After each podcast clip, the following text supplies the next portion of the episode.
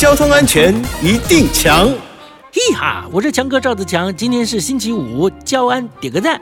日前在新北市三重区呢，发生了一起死亡车祸，一辆轿车违规停放在新北大道一段的红线上，驾驶人竟然直接打开驾驶座的车门，造成一名机车骑士闪避不及，失控摔车，被一辆疾驶而来的砂石车碾过，当场死亡。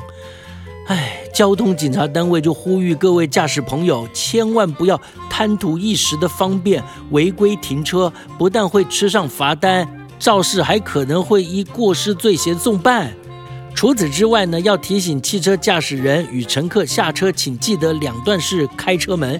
首先呢，停好车之后，务必先看后照镜或转头查看。那接着呢，将车门打开约五到十五公分的缝隙。这个时候呢，手哈必须要拉着门把，以免强风把门吹开了。然后呢，确认后方没有人车经过，再全开车门，迅速下车，并且关上车门。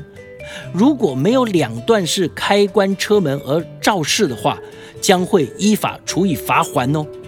另外，车上有搭载小朋友，后座车门的儿童安全锁啊，应该要确实上锁，以免儿童误开车门哦。以上广告由交通部与公路总局提供。